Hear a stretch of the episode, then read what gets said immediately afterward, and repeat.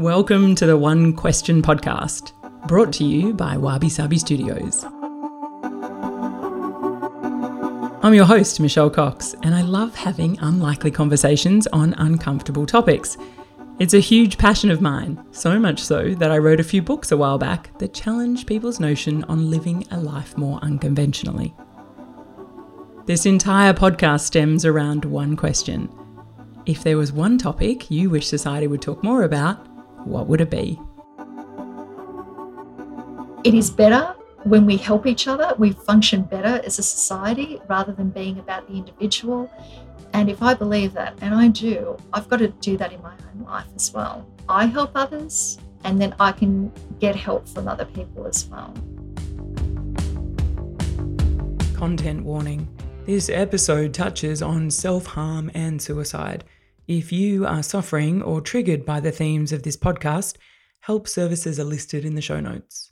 Fiona Jeffries is the founder of DivaWorks, an agency which designs and delivers sales offices for blue chip property clients, including Stockland and Lendlease. Since launching the business in 2001 from her dining table and all of a $5,000 loan, Fiona and her team have delivered over 1,000 sales offices, being the ultimate in first impressions. Despite being an incredibly successful businesswoman who has survived the pandemic when many in her industry have not, we don't touch on any of this today. Fiona wanted to come talk to me about something completely different. She's an advocate for mental health and she wants to share how her life changed dramatically only a few years ago after she hit the pits of despair. But it's not what happened to Fiona and how she got there. She wants to talk about the important part that many stories miss that part in between, that part of how she got out of the pit.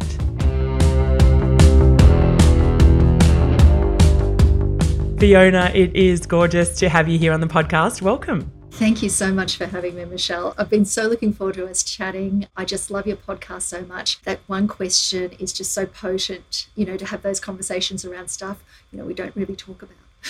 Yeah, wonderful. Well, I can't wait to dig into your topic today. So, if there is one topic you wish society would talk more about, what would it be? Well, I guess my focus would really be on that space between despair and hope. Mm, that's an interesting topic. Why is that a topic that you would like to talk about? I went through a shatter point in 2018, and I guess to, to use very specific words around that, it was a time in September, oddly enough, on Are You OK Day, that I was thinking of ending my life. And I knew I was on the slide towards that. And I'd been looking around, you know, for other people's stories, like how do you find something to give you hope when all hope is gone? Like you cannot see a way out of your problems or the situation you're in. And I just couldn't seem to find anything. It just really goes from I'm having a bad time, and then suddenly, and then I got better, and now I'm doing so much, you know, I'm, I'm doing so many things around that to support myself it's almost a bit like the fairy tale. And at fairy tales, I really bristled against as kids because fairy tales were the story, the hero's journey. There was all this trouble towards the end, and then they lived happily ever after. Even for me as a child, I wanted to know, but yeah, what, what happens after that? Like, what happens the next day and the day after that? And of course, I always knew as a child that things just didn't go along perfectly. Like, what did people do to get through the tough times? And so when I had my shatter point, or when I was on the slide towards thinking of ending my life, I went looking for these stories and I just couldn't find it. There just seemed to be this real gap between I'm not doing so great and suddenly I'm better. There's really a place there to have a discussion around, well, what is that? Yeah, wow. Like you've just kind of floored me with, you know, your little intro part there as well, Fiona. I was unaware of that. So, how did you get there? How is it that you were at a place that you were considering ending, ending your life? Like, what led to that? There was trauma as I was growing up in the family house. And then when I turned 30, I, I lost someone I was very close to through suicide. He'd been my partner. And after that, I probably didn't go into therapy even over that for nearly a year. And that was only on the kind of prodding of my mum saying, I don't think you're as good as you think you might be. Have you spoken to anyone about this? And back in that, it was like 2002, 2003. So certainly the internet wasn't what it was these days. there wasn't a lot of information around. So I think I just did six sessions with bereavement counselling. And yeah, then I thought, well, I'm better now. And I continued on. And so then having a business in construction where timelines are just relentless, the pressure, managing a team, and growing that kind of building the plane as I was flying it, and also the type of person I am, type A personality, prone to anxiety at times. It just was a recipe for disaster. I'd been dating on and off throughout that period too. Once I got over the, the shock of James's death, there was just a lot of things that I wasn't resolving. I'd been back to therapy, but I was more like ticking the box rather than doing the work. And so, gradually, over a period of a couple of years, I was on the slide. I wasn't telling my friends and family what was going on for me. I was just holding it tighter and tighter and just feeling more and more alone. You've just talked about losing James to suicide, and obviously, that would have been a horrendous thing to go through. And I'm sorry to hear that. How is it that you got to thinking that, that that was the answer for you? You know, you know the impact on those that are left behind are the, you know, how do you get to that place? Is it literally that there's no other options or you feel like there's no, yeah, like you're in complete despair? It really feels like you're in complete despair. It feels so weird talking about it now because I'm very separated from that whole period um, because I don't feel like that anymore. But at the time, it just felt like the options were narrowing to be able to get out of this. You know, it had gone on for a number of years. I just couldn't see that there was any hope to getting better. The things that I was trying was, you know, trying to hang on that much tighter, try and um, show my friends when I caught up with them that I was coping and I was doing great. I was layering more and more into my schedule to keep me busy and distracted. And all of those things that I was doing was actually making me feel worse. And I think there, when you get to that part where you're considering ending your life, for me, it was a case of, I really don't think I've got this whole life thing together. I really think everyone else would kind of be better off without me around, like, or, or worrying that, am I really okay? Because they can see little glimpses or kind of cracks in the facade. And I didn't want to be seen as a failure. Like, everyone else seems to be doing life okay. Everyone else is doing adulting okay. What's wrong with me that I can't seem to pull this together? Wow.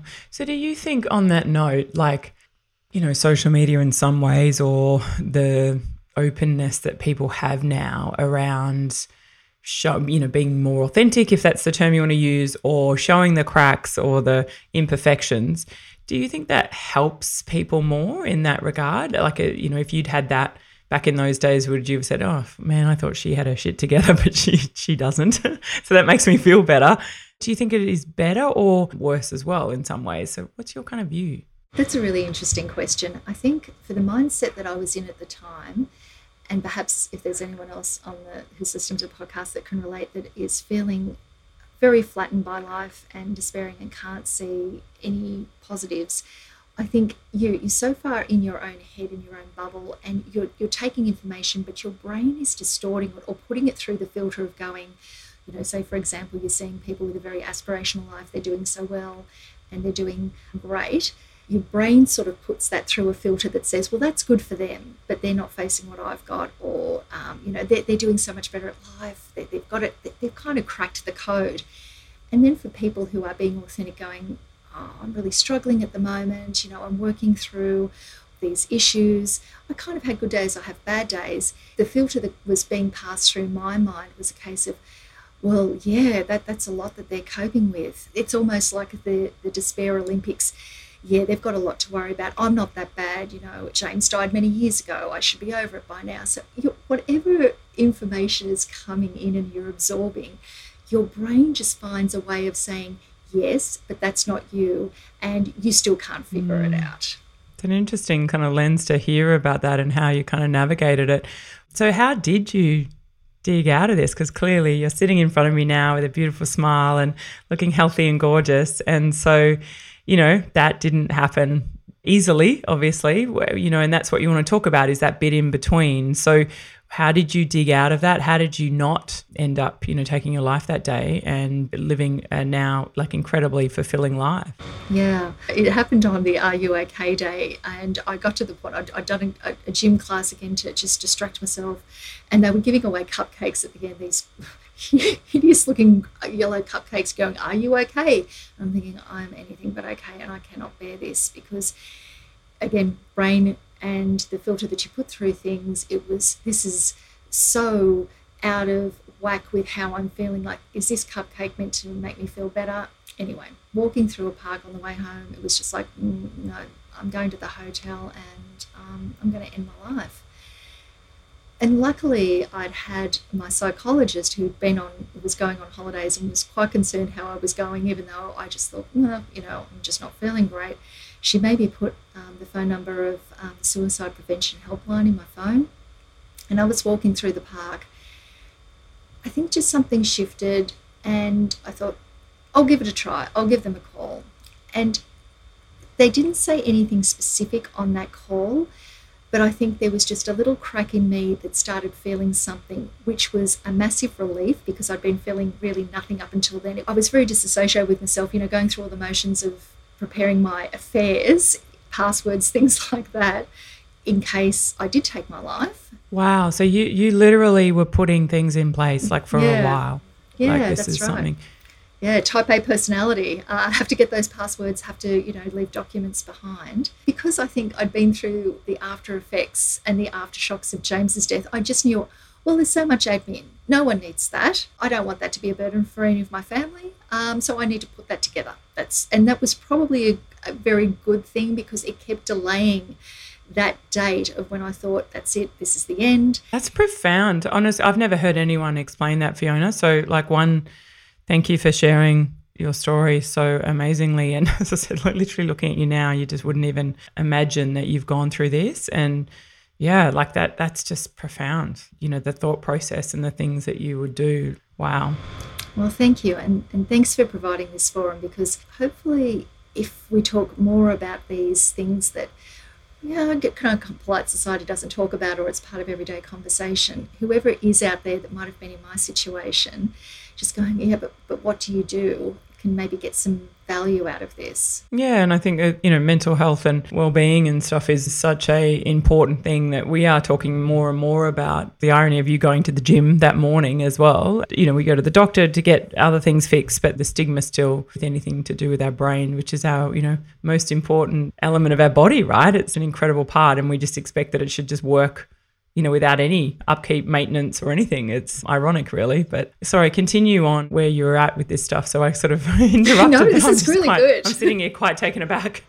Made that call to the suicide prevention line. Can't remember exactly what they said. They were very empathetic, very compassionate, and just asked what, what my next plan was. And I said, I think I'm going to go and end my life. And they said, okay, but do you think maybe you could pick something else just for the next hour, even? And I said, Well, yeah, I've got a really good friend here in Darwin. I could just go and be with her and hang out for an hour. And I said, Yeah, that's, that's probably a good move. So I rang my friend Becca and went round to her place. And I was with her for a few hours there. And I just cried and cried. And I think Becca, being the compassionate, funny, very aware person that she is, just realized I just needed time to really let it all out. And I think for the first time in a long time, I just let it all go. I just cried and cried and she didn't attempt to stop me or say what's going on. She just moved in and out of the room, got me more water, got me more tissues. I think she'd had her own experiences with mental health. And we talk a lot about it now as well, openly, about how we're going and how we're trucking. She's also very type A. She's got her own business, super successful, but she has a very big heart and a lot of compassion for other people going through it. And she was my safe harbor in that time. And yeah. Does she know that she saved your life that day? Yeah, she does. Yeah. What an amazing friend to have. But also for those listening, you know, just the way you can support someone that's going through. And we don't know, we don't always know how deep that despair is within, you know, our mates or our family and members and stuff. But just being there to listen, I think that's just a beautiful message for people to think about and you know how they can support others at a time of you know a huge time of need. Wow like that's profound. Yeah you make a really good point about support. I think when we all get scared thinking if i was ever caught in that situation what would i do? Because it's all very well to ask are you okay? What if someone comes back with the answer no i'm not okay? Yeah And it's just like, shit, I, am not a trained psychologist. I barely know first aid. What do I do? And there are some really good resources out there about being a mental health first aider. And I think one of the most important things you can do is just listen without judgment, despite what you may feel about suicide, despite, you know, maybe some of the things that you're hearing. It's just to have that presence and another human when you're in the pit of despair. Mm. So, what happened then? What is the things that you've kind of learnt since then to navigate this space? Look, firstly, it's true what they say that there's a lot of support and help out there. That's entirely 100% correct. The key thing for me was that you can't access any of that. Like, I'd been doing therapy sessions, I hadn't been getting better because I wasn't doing the work. So, the first point still lands with you in that you've got to be ready to receive help and change your life from what it is. That's a lot of effort when you're feeling so low, but it's almost like survival kicks in. But, well, okay, maybe it isn't over yet. That little spark is like, okay, it isn't over yet. So then it just became a matter of let's just get through the next hour. What do I need to do for the next hour? And because I was so emotionally drained, I'd work for a bit, I'd lay down on the lounge for a bit, I'd get up and work for a bit. And that's just how I had to structure my day in going very slowly with myself. It wasn't a case of, all right, what well, how am I going to be in a month's time or how am I going to be with my business? It was just like, let's get through this next hour. And that became a lot better than trying to think big picture. From there, I also got a really good support crew around me. My psychologist was fantastic, Dr. Melanie. But it then was also, let's look at my nutrition. So I tapped into a naturopath. I also got some help with, you know, doing some yoga.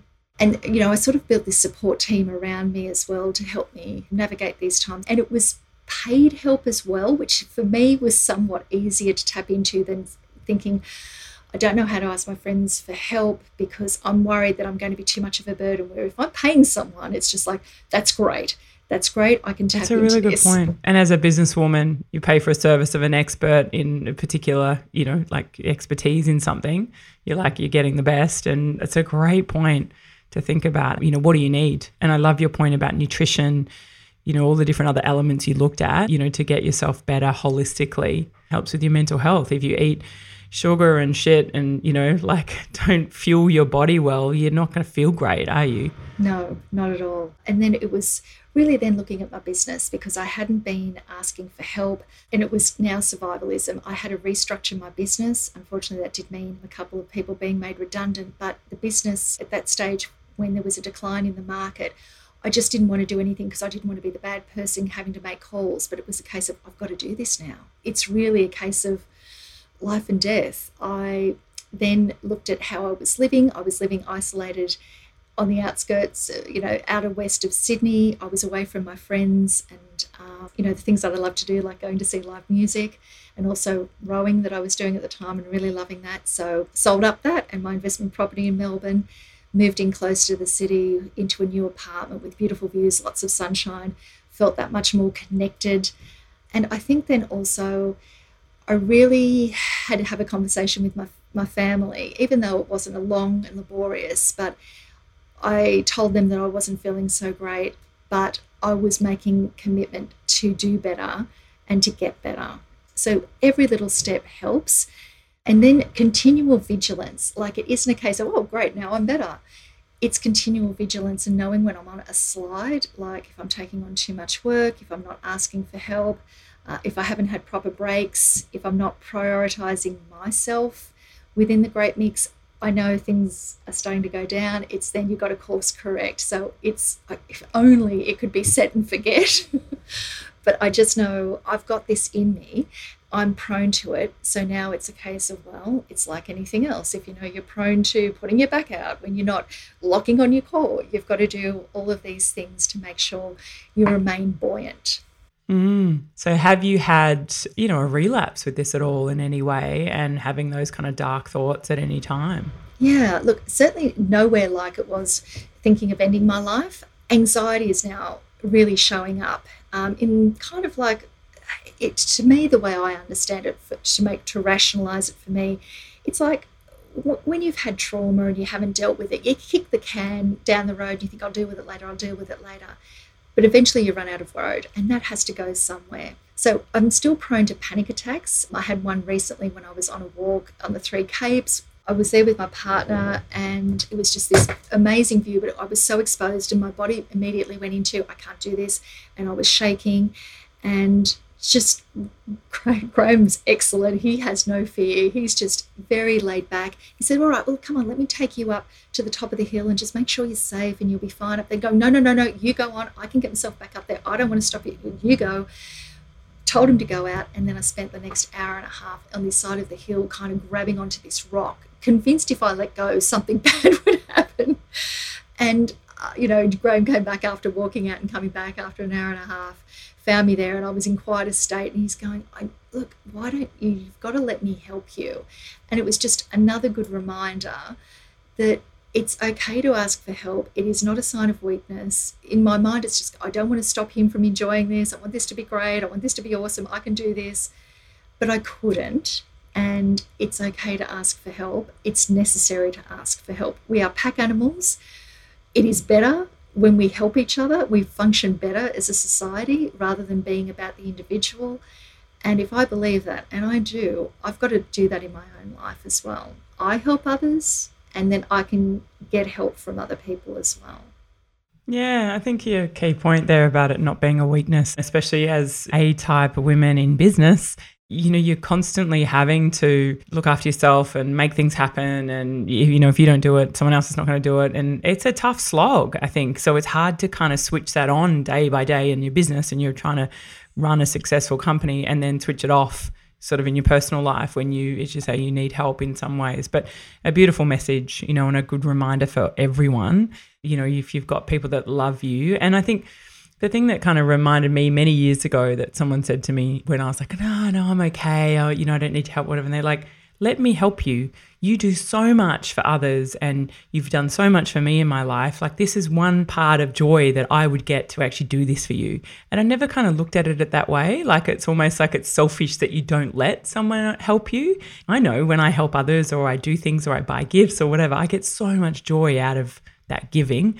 And I'm not allowing people to have that by the resistance and the pushback. It was a really good way for me to reframe it to then yes. think about actually I'm holding people back this joy. And so it was it was not about me imposing on them. It was the opposite. I was allowing them to do something beautiful and have that joy in their life, which was nice. Yeah, like we all know everyone has got a full life. You don't want to add to that. But it's like anything, like there's always room to help people and it's not a case of I've, I've, got to sit by your bedside for eight days solid and pat you on the head. Sometimes it's just even something quick, like checking in on a text message or just saying, I'm thinking of you, or even just circling back after maybe hearing that they've had a tough time within a couple of days and saying, How are you? How are you doing? I'm thinking of you. Mm, so true. Little things. yeah. yeah. One of the things I was curious about, Fiona, did you go down the medication route at all as well? Yeah, I definitely went on to medication. I went on to antidepressant medication and I was on that for about two years. And I only got onto that after I decided I was going to end my life. And then I got real with Dr. Melanie and said, Yeah, I'm really not doing the work here. And I don't think that I'm as. I'm not holding it together and I'm, I'm ready to look at other solutions and, and ready to look more at my behavior and my patterning and try and capture it before it starts spiraling. So, yeah, went on to antidepressants, and that was a little bit of an, an improvement. But I think certainly all the other things I did underneath that, that provided firmer foundations. What actually did shift the needle was having a really good session with a great gynecologist. Because I'm 50, and this was happening, what, maybe back when I was 47, you know, I hadn't been feeling also right in my body as well. And she was awesome. I went along and she said, I'm not feeling great there's some kind of things happening here. I think I might be going in perimenopause, menopause. Oh, look, I don't know. Can you help figure it out? And um, she did blood tests, she did tests, and she came back and go, look, yeah, you know, you're certainly in perimenopause, probably heading towards menopause. And I just said, great, okay, that's great. See you later. She goes, hmm, I think you came here for a reason though, didn't you? To feel better. And there are things that we can do to make you feel better. And like menopause always seemed a long way off, like it's a, a far off destination. And so she suggested I go on to HRT. And I thought, okay, all right, yeah, let's give it a try. And so I went on to that, and that had a noticeable change. It just it made me feel like Fiona rather than more of a ghost like figure, a greyish version of myself. It really helped a lot. So, any female now that I come across, it's kind of in those 40 years of just like, get your, go see a gynecologist, go and get this checked. Yeah, well, it's pretty easy um, in terms of having blood tests and stuff. I'm with you. I'm a big ad- advocate for it. And it's interesting how you talk, you know, like the black clouds and that, you know, that sort of despair feeling and also the anxiety. I know a lot of mates that have been, you know, the panic attacks, the over anxious about the most minute kind of things. And they're like, what the hell is wrong with me? And, you know, it's hormone imbalance. Like it's that simple. That's what's going on. Like, you you know, all your levels are all over the place. So, you know, and I think your point is actually, you know, get it checked out. It's not hard. Like, again, I'd advocate that because, yeah, I had a couple of blood tests and they're like, yeah, this is what's going on with you. And so um, it's worth it. And, uh, you know, don't keep dwelling on it and thinking the worst because actually there's real action that can be done by this and get a second or a third opinion if you're not happy with the treatment and the results and stuff as well, right? So amazing story, like just incredible. And the fact that you are continually working on this as well, I think is just testament to the kind of you know what you've learned and your dedication to you know having a better life um, so if there's one thing that you'd want to leave us with today out of all that incredible story what else would you like to share with our listeners yeah, I think something that really stuck with me was I've been mentored by Alexandra Franzen. She's become a friend and she's an excellent writer and human being. But she she's she wrote this blog post a number of years ago was the day is not yet over and it talked about you know like oh you get to nine o'clock and you don't feel like you've done a workout you can still maybe do a plank for three minutes or maybe you do some squats as you're brushing your teeth. You might think oh like maybe there's an element of this in my story too that oh, i'm in my late 40s i'd really love a partner but no it's it's probably past. The day is not yet over. So i think whatever you're going through and you think well you know that's passed me by the day isn't over. There's always a chance for something more to happen if you hang around for it. Oh, I love that. That's so beautiful. Fiona, it has been divine to chat to you. Thank you for sharing your story so openly and honestly. And yeah, I hope it's given some people some really good tips and pointers to think about when they are in that space between despair and hope and to help them kind of come out of that. Yeah, thank you. Look, I really appreciate and value your time, Michelle, and having this forum to have these conversations. I've always loved listening to your podcast. So it's a moment for me being able to share this story and just being so lovingly held through all of that. So thank you so much. Oh, you're welcome. Absolutely divine. I'll get to see you soon. Bye. Well, there you have it. Wasn't that an incredible conversation? I hope you enjoyed it as much as I've enjoyed bringing it to you. If you did like it, can I ask a small favour? Please rate and review on your listening platform for me. I know everyone asks this, but it seriously makes a difference to help get these conversations out in the world and makes all the hard work and effort I put into this for you all the more worthwhile. And until next time, if you have one question you'd like to ask me, hit me up on my socials or jump on my website, michellejcox.com.